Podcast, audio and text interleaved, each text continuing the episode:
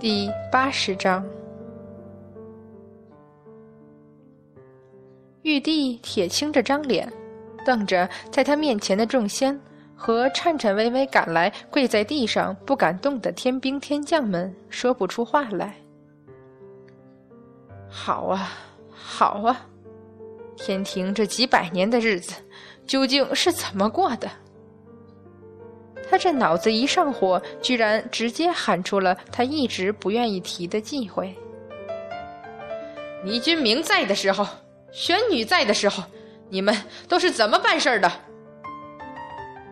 众仙一致沉默，因为东华帝君那时位高权重，凌驾于玉帝王母之上，谁敢对他说三道四？谁敢不听他的？至于九天玄女。他是个仗义又和善的人，又属上古神仙，加上是天庭最美丽的仙子，谁会不给他面子？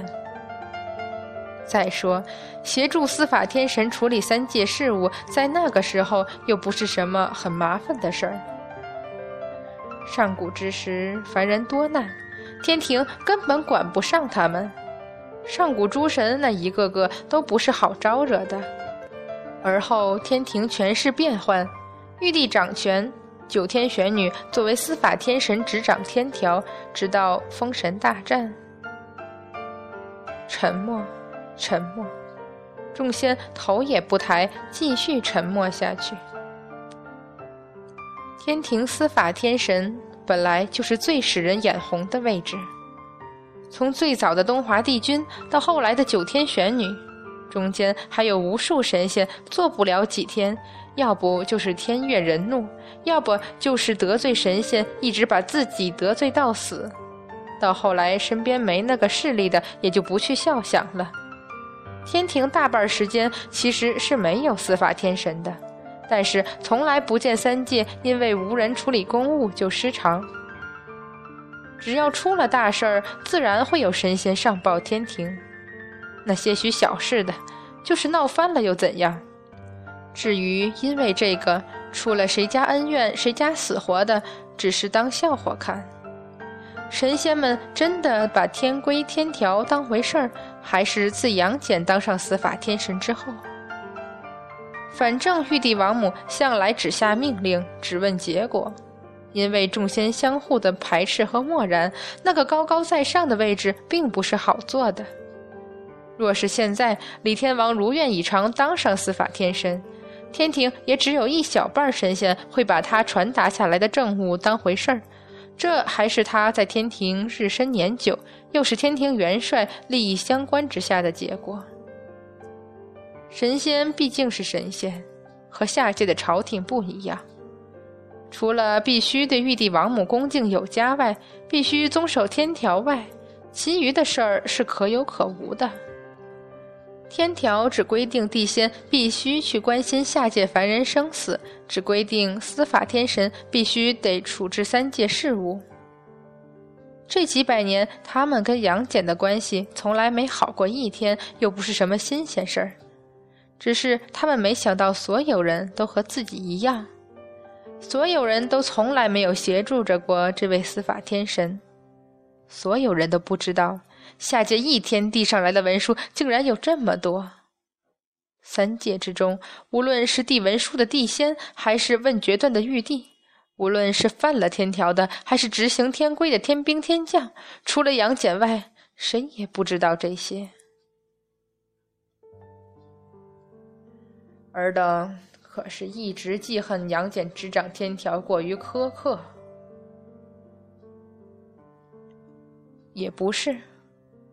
是从一开始就不满一个小小地仙竟然坐上司法天神，偏偏又不能公开反对，因为是杨戬打败了闹翻天宫的孙悟空，又是玉帝亲下的命令，他偏偏又是玉帝的亲外甥，虽说身世有鄙夷之处，让众家神仙都瞧不起，可这也是玉帝的家丑，若说出来，那不是跟玉帝过不去吗？只是。众仙继续沉默。因为他执掌天条，威压众仙，这份不满在八百年里早就愈演愈烈，以致痛恨了。倒是那些卑微可怜的天兵，不知道天庭的这些内幕，在三界至尊盛怒之下，只好发抖，转过眼去。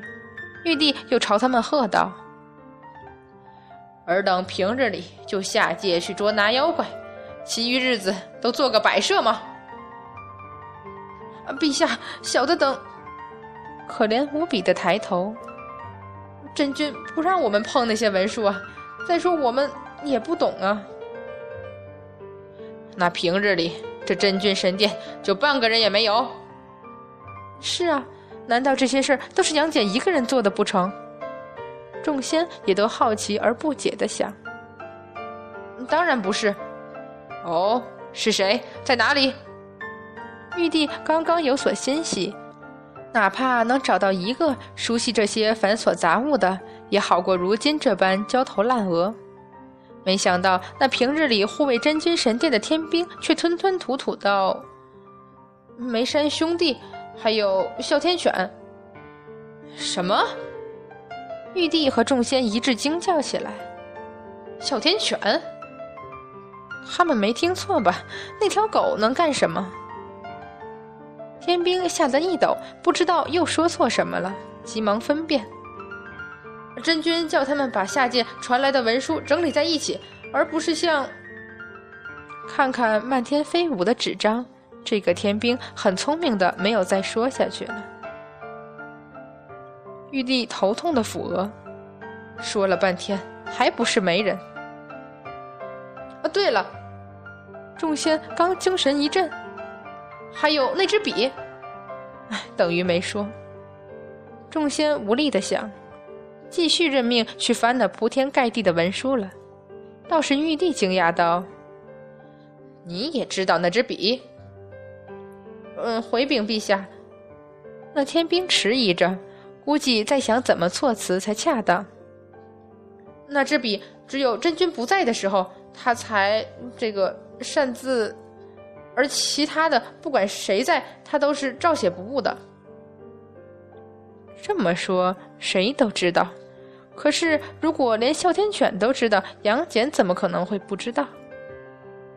好像看出了众仙眼底的疑惑，这天兵只好艰难道：“这个小的也不清楚，真君到底知不知道？”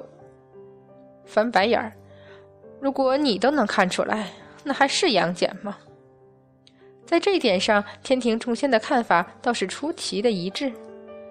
大约除了哮天犬以外，谁也别想看出始终冷着张脸的司法天神究竟是喜是怒。唉，还是继续在这堆文书里找吧。冷眼看着一切的红军道人，这时似有意似无意的望了太上老君一眼，后者摸摸额头，认命的走上来。陛下，装出一副惊喜万分的模样来。老道忽然想起一件事。玉帝狐疑的望过来。昨日我都率公童子去蓬莱子府送丹药时，回报说东华帝君下凡去了。嗯，什么？所有神仙都忍不住呆滞一下。怎么会？东华帝君自从九天玄女死后，不再出蓬莱子府半步，他的眼睛又看不见，所以不得不依靠能知天下山川万物之事的上古异兽白泽，又怎么会到人间去？太上老君继续庄扬：“帝君好似不是独自去凡间，居然还带走了随侍仙官和神兽白泽。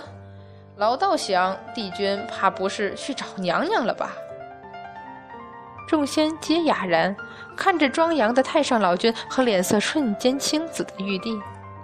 这老君今日是睡糊涂了，还是给方才那些闹上天的妖孽吓走了一半魂儿，或者看文书看傻了？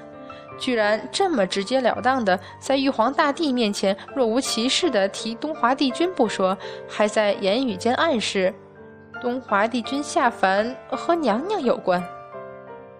专门去找王母娘娘的。太上老君一定是昏头了，都忘记东华帝君在天庭的权势曾大过玉帝，都忘记东华帝君是王母娘娘的哥哥。当初若非伏羲神王与女娲娘娘那场就家庭矛盾来说失败无比，是三界神仙提到就恐惧的婚姻，东华帝君娶的肯定是自己的妹妹。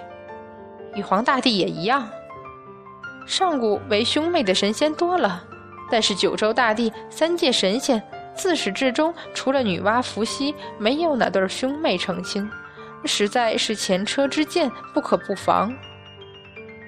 很久以前，三界中最大的是伏羲神王，三界中权势最大的却是九河神女和女娲娘娘这对母女。天庭最大的是玉帝，天庭权势最大的却是东华帝君和王母娘娘这对兄妹。东王公与西王母之号是那时天庭的象征，只不过前者怕了自己的娘和妹妹，后者却是对妻子和内兄无能为力。好在再怎么吵，九河神女华胥氏依旧是爱女儿的。不过，当女儿要跟他抢儿子时，这个爱就可以扔到北海给鲲作伴了。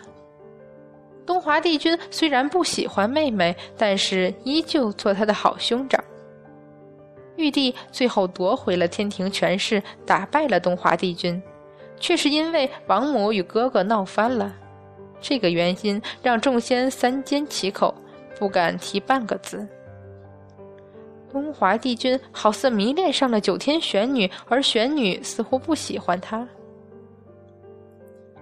九天玄女这位得三界众仙拥戴的司法天神，最后却死得不明不白，也不是没有道理的。当然，这只是神仙们闲得无聊时的暗自猜测。无论这个过程怎么样，总之结果已经出来了。不要在玉皇大帝和王母娘娘面前提起东华帝君。现在太上老君竟然还暗示东华帝君特意下凡间去找王母娘娘了，哼，这真是倚老卖老不怕死啊！吃醋是小，只怕玉帝从今天开始就睡不着觉，害怕那兄妹二人重新统领天条，执掌三界权势吧。毕竟王母娘娘这回可是被沉香整的面子里子都没了，她能忍得下那口气？她会不会气恼怀恨玉帝，最后还是偏向了三圣母呢？这谁也说不准啊！一时之间，众仙都忍不住愁眉苦脸起来。他们当初站的好似也不是支持王母娘娘的那方啊！倪君明究竟去了哪里？玉帝暴怒而喝：“嗯，这个太上老君依旧装无辜、装忠诚，老道就不知道了。若非陛下刚刚言语中提起，老道还没有想起这回事儿呢。不过，不过什么？”太上老君无奈地指了指满地文书，老道想，下界地仙的文书里应该会有吧。